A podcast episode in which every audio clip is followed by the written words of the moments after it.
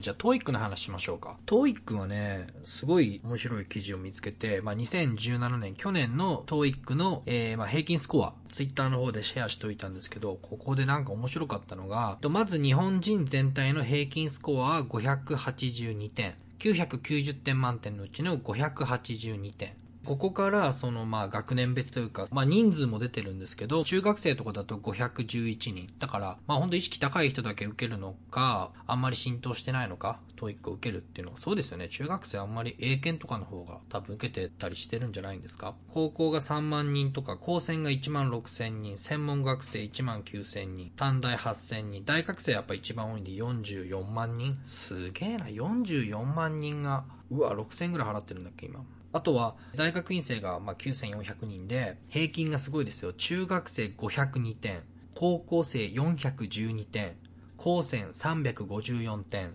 専門学校467点、短大411点、大学449点、で、最後、えっと、大学院生が524点。ということで、順番から言うと、これはもちろん受けた分母にもよるんだけど、1位が大学院生、524点。でも600は届いてないんだよね。 TOEIC は、まあ、まず600に乗せろみたいなところがあると思うんだけど、普通に大学院まで進学して、ちょっと受けたぐらいだと524点。次、2位がやっぱ中学生。すごいね。やっぱでも中学生の方が喋れるからね。間違いないでしょ。502点。専門学生467点が多分英語の専門学校とか2年間の専門学校とかあるからね結構。そういう人たちが主に受けてんのかな。あと大学生高校生短大生高専がビリ。高専は354点。低いね。高専って言ってもいっぱいいるだろうけど、頭はいいし、英語の文献とか結構当たる仕事が多いと思うから、統計の取り方はちょっと分母が違いすぎるんで、中学生が500人で、大学生が44万人とかなんで、まあまあ目安程度なんですけど、中学生の方がね、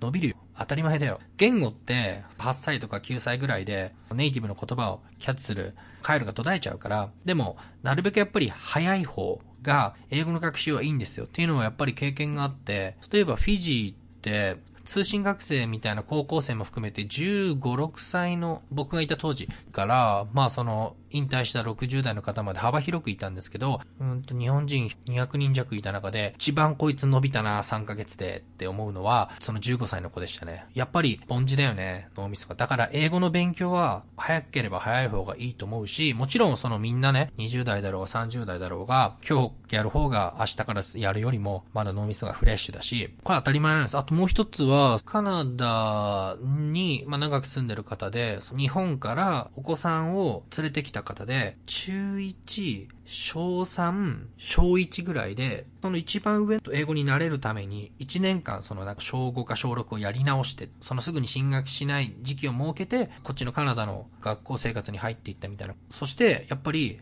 うまいのは、やっぱ下から順にって言ってましたもんね。小1、小3、小6の順で英語がうまいって言ってたから、早く始めるっていうのはすごい大事なことで。英語の勉強って、すごい難しくて、俺はね、苦なんだ。苦行下脱っていう考えなんだけど、次もまたこの生まれ変われるっていうのはなんかそのポジティブな話じゃなくて、うわぁまた現世かよ、みたいな、生きてるのは苦しみだみたいなところがあって、つまり下脱するっていうのは、そのサイクルから抜け出せるってことなんだよね。考え方として、英語の勉強とかも、どっかでそのターボかけるっていうか、抜本的に取り組んでいかなかったら、ほんといつまでも使わないものをさ、いつまでも記憶って上手に貯めておけないと思うから、だんだん記憶がこう放物線を描いてさ、記憶が落ちていく中でね、こうどう留めるかって話で、どう脳にその刺激送るかって、その五感でもさ、まあ、五感を使ってもいいしさ、使わないものって忘れていくから、無理やり使うように仕向けないといけない。自分を。本当に、身につかなかったら、今年も来年も英会話学校とかに何十万で払ったりとか、まあ何万円、数万円払ったりってことになるわけでしょ。で、それがいいかっつったら多分違うと思うんだよね。喋れるようになって、英会話教室行かな、行く必要がなくてそこにお金かけなくなった方が絶対いいと思うから、だからイメージとしては下脱するんだ。この勉強の仕方では、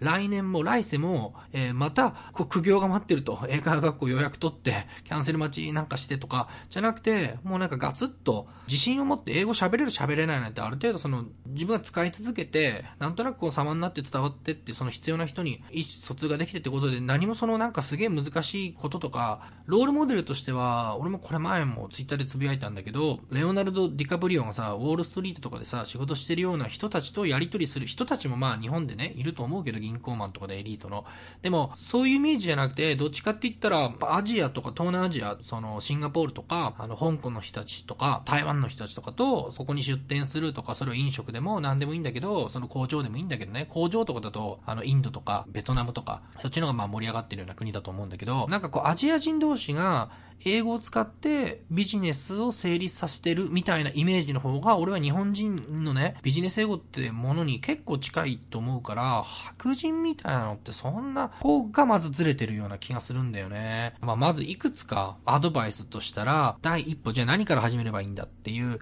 ことで言ったら、アプリでも何でも今いろいろチューバーとかでその英語教えてる人たちもいっぱいいると思うけど、まず一番最初に僕は、またマッチョなアドバイスって言われちゃうかもしれないけど、携帯の表示を英語に切り替える。スマホの表示を英語に切り替えるってめちゃめちゃ結構大事だと思うんですよ。スマホの表示が切り替えられたら、きっとパソコンの表示も切り替えられるし、で、今度パソコンの表示が切り替えられたら、ソフトウェアのフォトショップとか、イラストレーターとか、全部英語に切り替えられるはずなんです。で、ああいうなんかこう何百個もコマンドがあるような、あのソフトウェアっていうの、場所は全部一緒なんで、僕も日本でずっと勉強してて、昨日 TOEIC の話じゃないけど、やっぱり TOEIC 600点っていうのがなかなか、 TOEIC 600点乗るっていうのが一つの壁だったし、で、その後まあ700点に行くのがもっと大変だったんですよ。なかなか五感を使わないと、600点とかまず乗らないと思うんですね。で、僕はフィジーに行って、で、フィジーでは五感を使って英語を喋って、 TOEIC が伸びたんですよね。これもでも10年前で、で、今はもう受けてない。今はね、もう働いちゃってるんで、いちいち受けに行かないですけど、まあちょっと TOEIC の話すると、簡単に言うと2時間の長いテストなんですよ。マークシート方式で、まあざっくり言うと少し改良されたり、問題の傾向が変わったりしてるんですけど、まあ大雑把に言うと、その100問が最初、リスニング。で、リスニングっていうのはその写真で何かこう選択する問題だったり、あとなんか空港のガヤガヤした感じのところで、その選択制の問題問題を解かせるとか、対策としては、なんだっけ、韓国にキムボンとかっていうのがあって、そのいろいろ TOEIC のテクニックが載ったりしてるんですよ。後で説明するけど。リスニングが100問あって、最初の45分ぐらい、それに使われるんだけど、昔はね、英語が1種類だったんだけど、その後オーストラリアの英語とか、ブリティッシュ英語とか、なんか4、数種類ね、4種類ぐらい、ランダムに出るようになったんです。一回模試受けた時に、あの、リスニング得意だったんですけど、4問ぐらい間違えて、それ全部オーストラリアの英語だった。で、一番最初聞いた時、わかんなかったから、だからまあ、まず、最初に対策っていうか、まあ、模擬テストみたいなもの売ってるんで、まずそこで対策するっていうのは大事。で、一番は、やっぱり、 TOEIC 参考書で何かおすすめありますかってたまに聞かれるんですけど、あの、やっぱり、本丸っていうか、TOEIC 公式問題集だと思いますよ。僕勉強した時で、1から3とか4ぐらいまで出てたんだけど、今ってね、1冊がね、結構高いんだよね。 TOEIC の公式問題集ちょっと調べますね。 TOEIC 公式問題集出てますね。えっ、ー、と、今は、1から6まで出てて、 TOEIC テスト新公式問題集。これ、あの、リンク貼っときますけど、そう、だいたい2800円。なんか3000円ぐらいするんだよね。多分一番新しいやつが、その最新の、なんかちょろちょろとね、問題傾向とか変わるんですよ。最新の、これを買えばいいですね。TOEIC テスト新公式問題集。これ6やって、5や、このやり方なんだけど、まあ、何問かこの試験問題みたいなのが解けるスタイルだと思うんだけど、僕のおすすめっていうか多分本当に聞く TOEIC のやり方っていうのは、まずその最初の演習問題、まあ、この公式も、えっ、と、いくつかの模試が入ってると思うんですけど、その、それじゃなくて別の会社が作ってる模試でもいいんですけど、ききっちり2時間、リスニングもリーディングも時間を計ってやれるようなきちんとしたあの模試がついてるのであれば、まずは最初の1個目の模試で、ひたすら解きまくって、で、答えももう見てよくて、全部もう問題をアナライズする。まず全部、時間をかけてもいいから全部解く。その後、きちんと答え合わせ、回答を全部見て、わからないところも全部埋めて、問題文もパート6とか7とか多分長文なんですけど、そこもしっかり読んで、それはその日本語訳とかついてるんで、それで全部読んで、まず最初の模試の一問をもう完璧にその、ここに溶け込む。ある程度受ければ受けるほど、ある程度のところまでは点数上がるんですよ。で、僕も一番最初何も脳対策で受けて、450点ぐらいだったんですね。もうその時点で結構、英語の、えっと、ドラマ見てたりとか、英会話学校いろんなとこ、その、体験で受けたりとか、ってたんですけど、450点ぐらいで、あ、これはそうなんだと思って、公式問題集を使ってしらみつぶしに答えを全部読んで丸暗記して、たら、それでね、550点ぐらいになって、で、そこからもうちょっとやったら600点、650点ぐらいまで上がったんですけど、でも逆に言ったら、日本にいてそれぐらいが限界だったな、それ以上ちょっときつくて、それでフィジーに留学に行ったんですけど、で、その話を戻すと、まず、1問目完璧にやりきる、やり潰す。が引いてもいいし、もう日本語訳全部振ってもいいから。で、大体その問題の傾向とかボリュームとかを身に染み込みさせて、2問目は、ちゃんと2時間とか測って、あの、ストップウォッチを持って解くと。面白い、その、ちゃんとレンジで出るんですね。大体あなたは何点から何点ぐらいだみたいなのが出るんですよ、ちゃんと。TOEIC の正確な計算方法とか公表されてないらしいんですけど、大体これぐらいだろうって点数が出て、で、それがまず今のあなたの点数です。多分、一番最初 TOEIC 受けようと思って受けた人って、350、450。ぐらいだと思います。の間ぐらいだと思います。そこから、50、100、50、100みたいに上げてって、まあ、50、50、50、50みたいに上げてって、600、650、730になったら、トーイックだけ勉強して、なんかそのトーイックの専門学校とか行って1ヶ月で800とか900出る子もいるんで、その勉強の仕方っていうか、傾向対策はあるんですけど、一般にどういう割り方してるのかな俺がその英語勉強10年間勉強した中で聞いてきたのは、例えば、まあ、まずは600のセロでしょ？あと、730は、留学、ワーキングホリデーの学生が普通に頑張ったら、730ぐらいは日本に戻ってきてから取れるんじゃねえくらいの点数を聞いて、で、その730以下だったら留学ちゃんとやってなかったんじゃねえかみたいな、そういうのを聞いて、あと人によっては、730とか760ぐらいまでは、お金を払って英語を勉強する。でもその、760以上は、お金をもらって英語を使うみたいなに切り替わるポイントだみたいなことを言ってたんだけど、まあ、これに関しては、僕はね、あの、持論があって、これ前スクーとかでも、あの、みんなにお話したことあるんですけど、 TOEIC 必要か必要じゃないかみたいな話から言ったら、僕が、要するにこっちの会社で毎日そのメール、いろんな人から受けて営業メールって何してとか、イシューに返答してみたいな、なんかそういうことをやってる分で言うと、 TOEIC は、まず必要か必要じゃないかって言ったら、まあまあまあ、こんだけもう普及しちゃってて、あとはなんかこう、日本で考えられたアメリカの方で作ってもらってみたいな、でも、すげえ金ったし利権だよな僕の本当リアルな感想で言うと、 TOEIC は、あ、よくできてるなって思いますね。こんな文章、まあもちろんちょっと硬いかなぐらいはあるけど、なんか社長からのメールとかよくこんな文章で来るしみたいなイメージなんで、結構ね、まあリアルというか、で、英語なんてこれが正しいとかってわけでもないんで、まあこれぐらいの硬さでやってる国もいっぱいあるだろうし、みたいなこと考えたら、あの、理にかなってるいい模擬テストなんじゃないかなっていうのがまず一つ。あとは、いるかいらないかで言ったら、 TOEIC 苦手だからなくてもいいじゃんっていう話じゃなくて、そういう人もいるかもしれないけどね。とね、 TOEIC、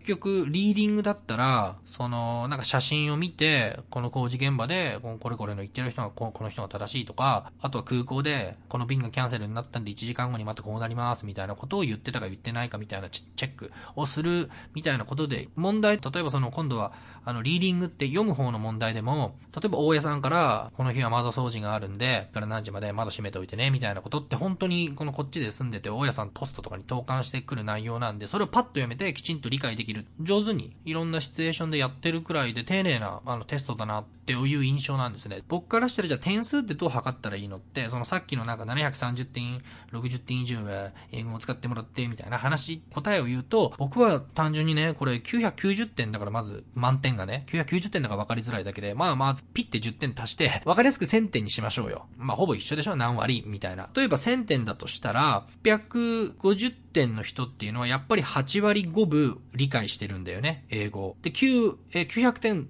取ってる人っていうのはやっぱりほぼ9割分かってる。1回何か言われたり、10回なんかそのアナウンスとかを聞かなきゃいけない状況があって、10分の9いける。リスニングとか得意だからまあアナウンスはいけるみたいな。読むのはそこで8割だったり7割だって人が多分900点だと思うんだけど、それはね、冷静にね、俺数字でね、あのみんな判断した方がいいと思うんだけど、TOEIC600 点の人はやっぱり6割しか分かってないと思うんだよね。パッて出回ってきた回覧板みたいなものが英語で、でどこまでパッて理解できてるかっていうのって多分6割なんだよ。730点と60点ぐらいから使うかって言ったらこれも難しくて、自分がね、外国人とかも雇う会社とかやってて、やっぱり日本語、母国語でもフランス語でもそのいいんだけど、その会社の言語で7割5分の人にあんまり給料払わたくないかもしれない。っていう判断をしてるかな、俺は。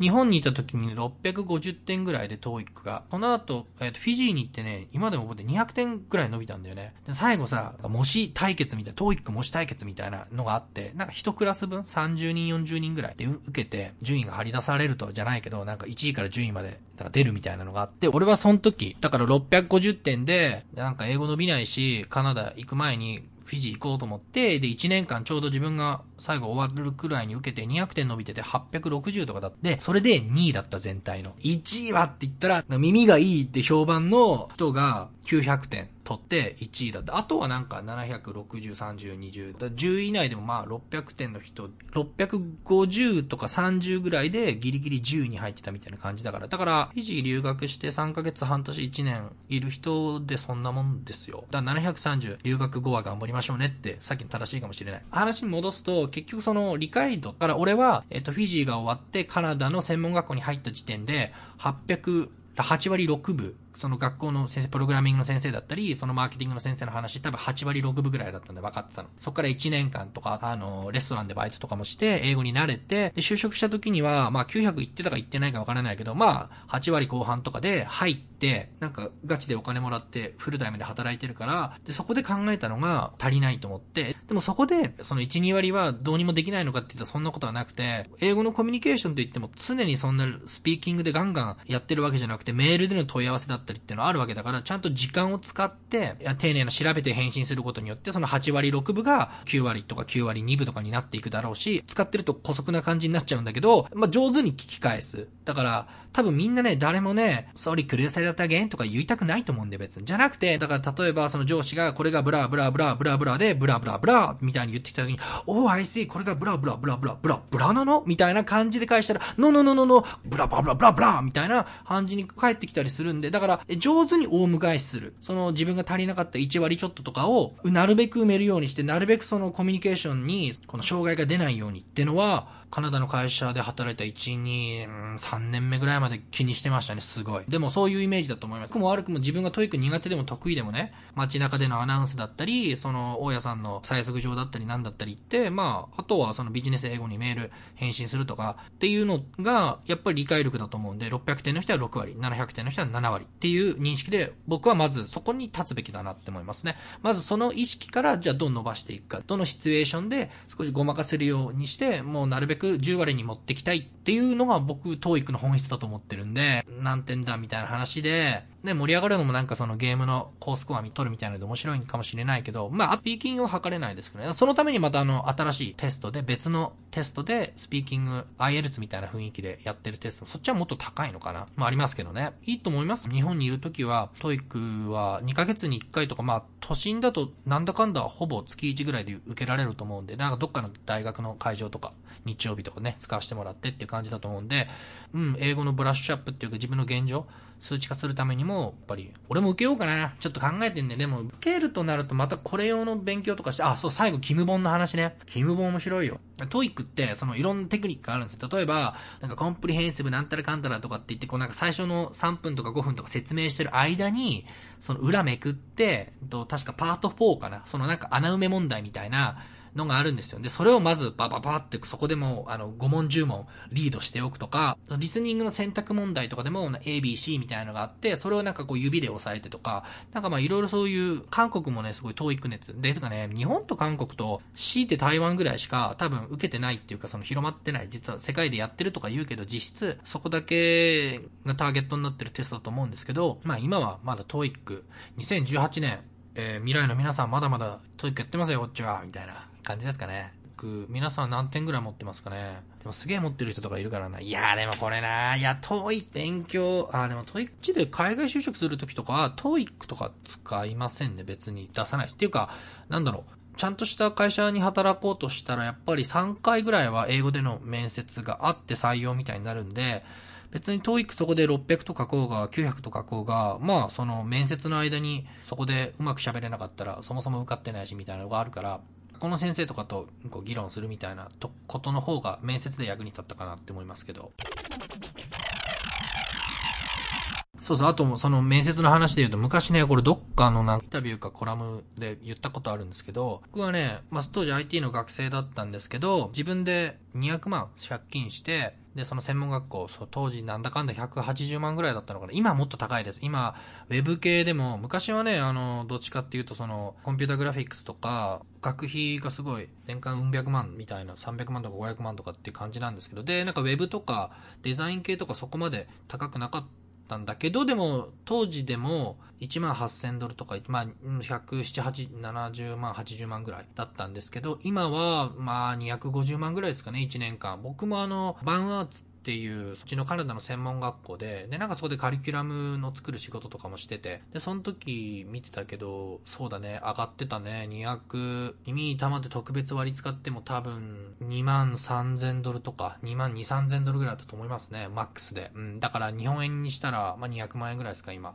まあでも200万って考え方によって、車のね、ちょっとした新車の値段だから、新車1台我慢で、その1年間海外でね、勉強する機会とか得るっていうのは、まあ、すごいなんか、系スキルみたいなものをね、ゲットするのは熱いかなとかって思いますけど、まあでも英語なんてね、結論はもう必要に迫られて、来月からなんかインドの方に転勤になりましたとか、本当そういう風になんなかったら始まらないし、だ俺ももともと英語喋る理由がないから、こっちの専門学校に行ったり、えっ、ー、と、カナダで就職活動したりして、だから今フリーランスでそのいろんなウェブの仕事やってるんですけど、まあ日本もやるときあるけど、今なんかアフリカとか、あとどこだ？と、ジャーマン、フランクフルート、ドイツの人と、と、なんか基本的にアメリカの人とか、常に自分も英語喋る理由を探してやってるんですね。だからそうやっていかないと、英語って、うん、すぐ錆びちゃうものだし、こういう話はどんどんしていきたいですね。で、なんか英語ドンビシャイですよ、本当に。なんかこう、英語に関する質問とかあったら、まあ俺は俺で知ってることも知ってないこともいっぱいあるけど、あの、気軽に質問くれたらって思いますね。うん、まあ英語はちょっと上げていきましょう。ちょっとね、日本人ね、この英語オリンピックでメダル取れてないみたいなもんですよ。どうにかしてね、タイとかはね、ちょっとね、良くなってきたんでだよね。なんかいつ頃からかね、大学の教育を変えてね、だから若いタイの子たちとかだいぶ喋れるようになってきたり、あとは、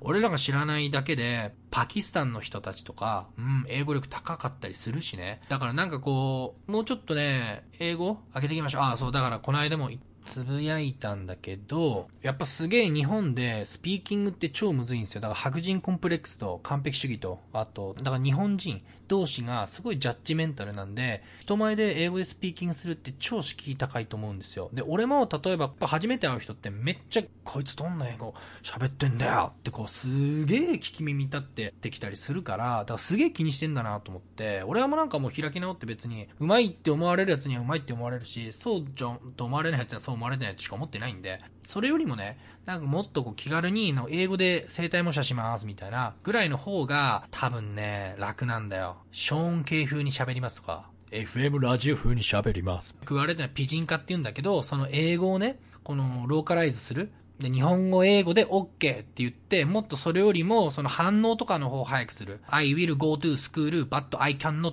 I don't wanna go back とか、そういう、なんか日本人の、インドとか結構そういう感じに近いでしょ？で、そういう、その日本語、完璧100%ジャパニーズ英語をみんなが受け入れられるか、受け入れられないかだけだと思う。で、そこで、ちょっとなんか、いやでもなんかハリウッド映画っぽく喋りたいみたいに思ってたら、多分、まあ無理っしょね。全員は無理だろうね、日本人全員は。うん、それよりも、えー、人化しちゃった方がいいんじゃないの抜本的に変えないと人材っていうのに響いてくるんで、要するにその大学生って別にその、これ100回ぐらい言いますけど、日本の大学生が意識しなきゃいけないのって、本当中国とかベトナムとか、まあ、台湾とかもそうですけど、そういったアジアの国から日本に来てる留学生なんですよ。で、彼らは母国語、例えばベトナム語とか僕もね、日本の広告エージェントみたいな会社とかでたまにね、一緒に混ざって話、あの仕事とかすると、結構でもそこであの、ベトナムの会社に振ってたりとか、意外とあるんですよね。田淵さん、英語できますか？あ、じゃあ、その、ベトナムの制作チームと直接もうやり取りし、スカイプでやり取りしてくださいみたいな